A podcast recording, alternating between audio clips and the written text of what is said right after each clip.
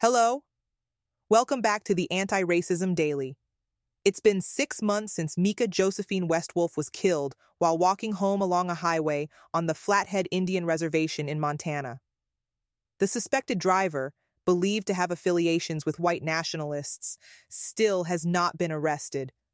With law enforcement focused on the driver and Mika's toxicology reports, under Montana law, being an intoxicated pedestrian on a roadway is illegal.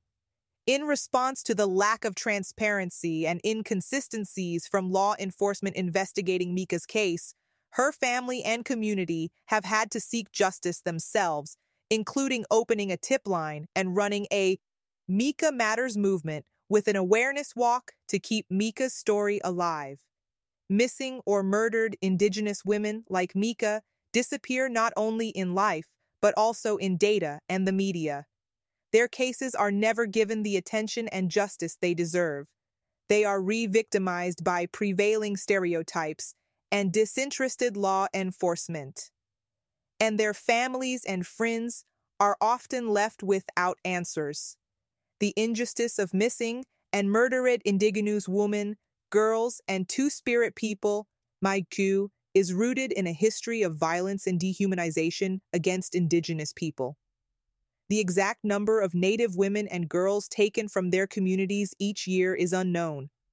No comprehensive government report collects missing and murder incidences of Indigenous people, and reports often group them in other with those who identify with two or more races.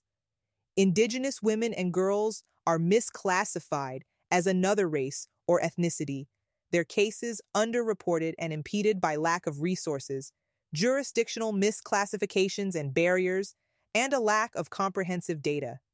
71% of Native and Indigenous people live in urban communities, not remote areas.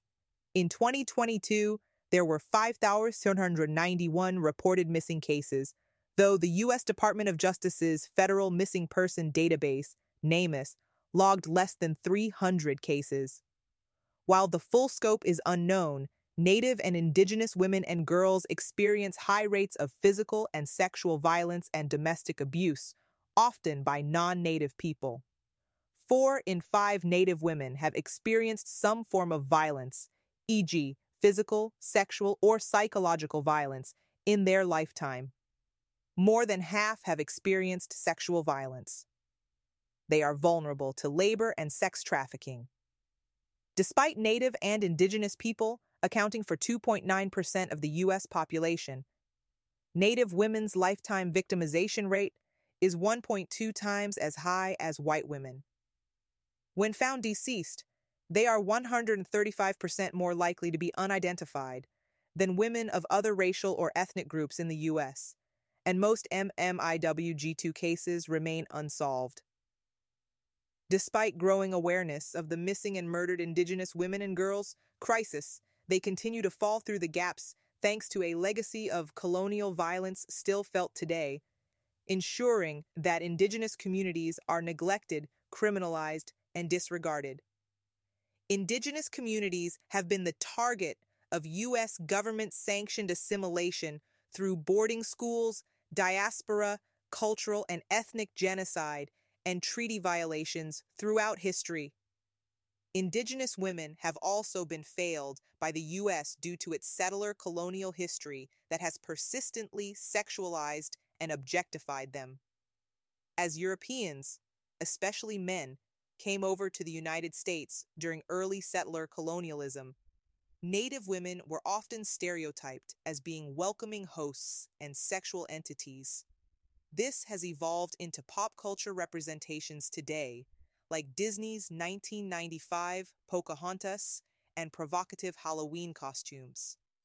The intertwining of sexual violence and colonialism and stereotypes that label Indigenous people as lazy, drug addicts, and alcoholics who rely on the government to survive, resulting in them being blamed for their disappearances or murder, but also making them targets for violence and allowing their perpetrators to avoid accountability as urgency and empathy from the media, public, and law enforcement are scarce.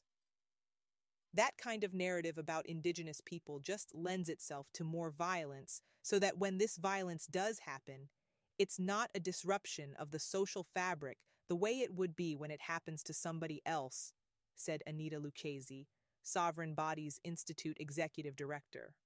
Because we're already perceived as not part of the social fabric, because we're either dead and disappeared.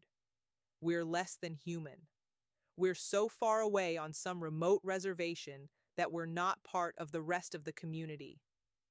Indigenous-led groups like Sovereign Bodies Institute and Data for Indigenous Justice are working to fix the missing and murdered Indigenous people, data gap to bring the countless lost back into the forefront. The Anti-Racism Daily is made possible by contributions from our community. Join in by making a one-time or monthly donation. You can find us on Venmo at Anti-Racism Daily.